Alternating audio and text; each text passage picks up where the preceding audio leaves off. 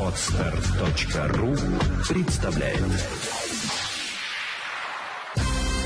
Вперед к финансовой свободе!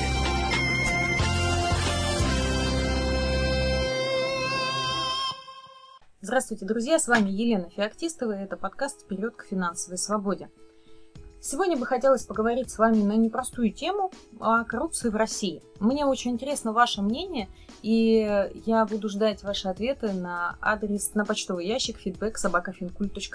Если вы еще не подписаны на наши материалы, обязательно подписывайтесь на сайте finkult.ru или в инстаграме Елена, нижнее подчеркивание, финкульт.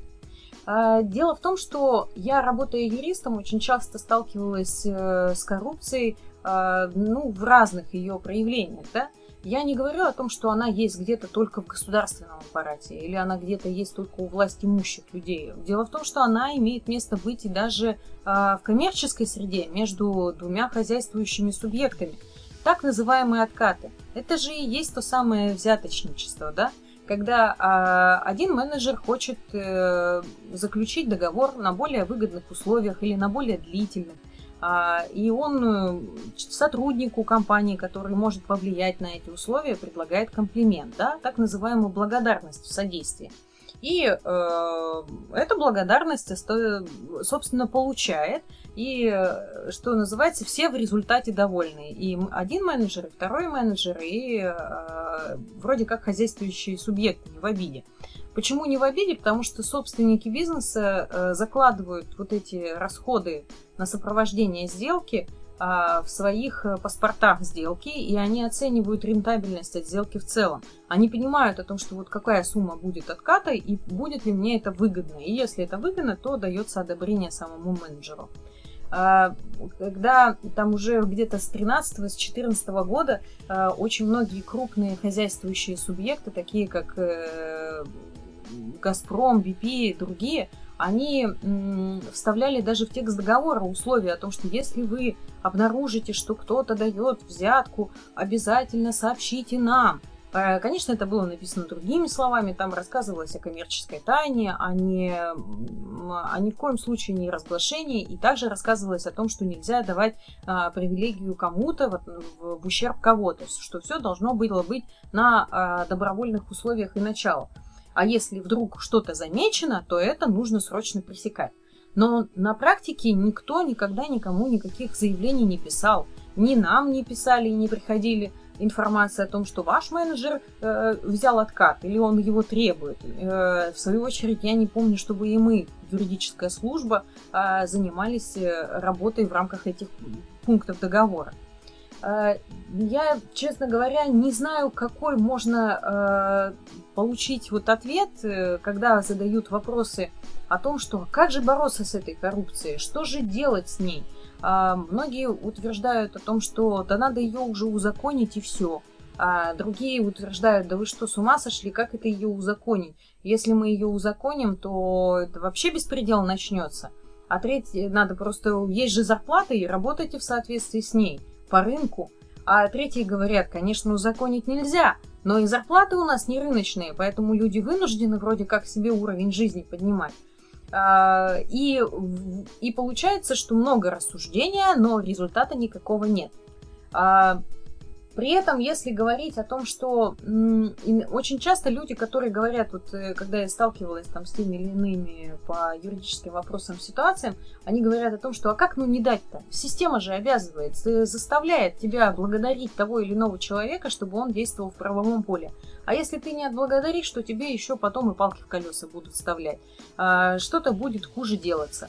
Тут невольно вспоминается э, новелла «Круговое движение» из фильма «Рассказы», Обязательно посмотрите, если не смотрели. И там тоже поднимается тема коррупции, когда э, люди по кругу вот эту взятку передают, получая то или иное благо для, для самого себя и для своей семьи.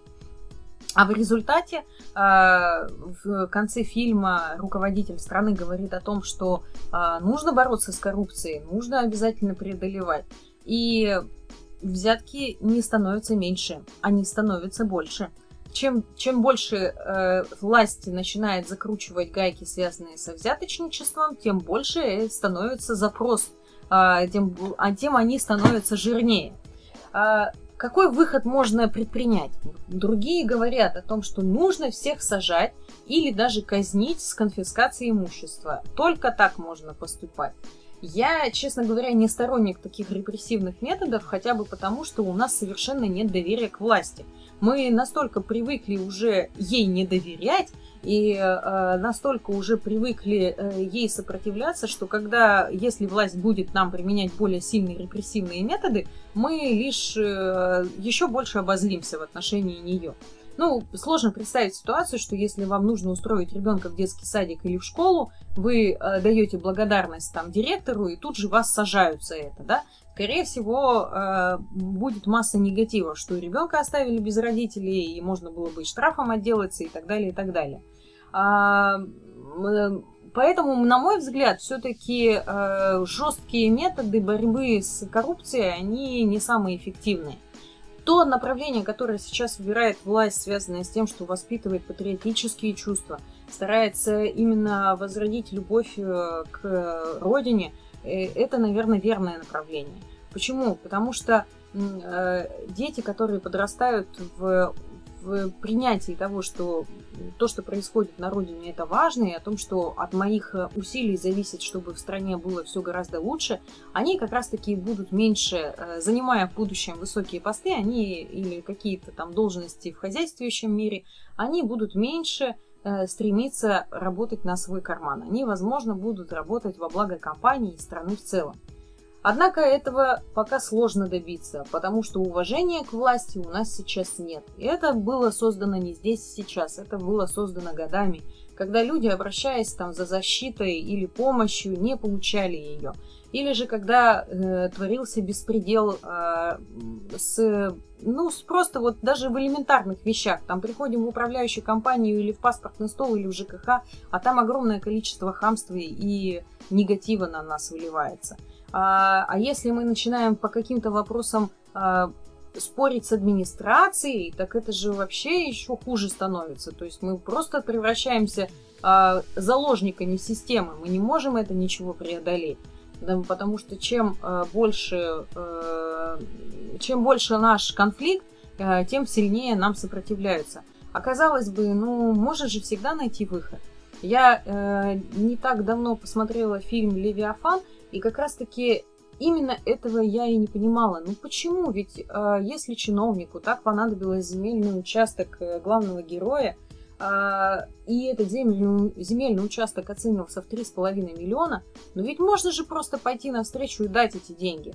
Но нет, там именно вот вся правда жизни, что называется. Чиновники будут экономить, они будут стремиться заполучить и так-то не очень правомерным способом, но еще и за копейки тем самым э, обессиливая людей абсолютно, не желая и вот это вот э, и вот эта апатия, когда невозможно бороться с системой, с властью, она, к сожалению, нас э, еще больше и больше э, захватывает. Друзья, как вы думаете, все-таки можно ли побороть коррупцию в нашей стране? Я думаю, что если мы будем начинать себя, действовать более правовыми методами и способами в чем-либо, наверное, тогда результат будет. Может быть, уже наши дети будут жить действительно в правовом государстве, где порядочность и честность будут в чести.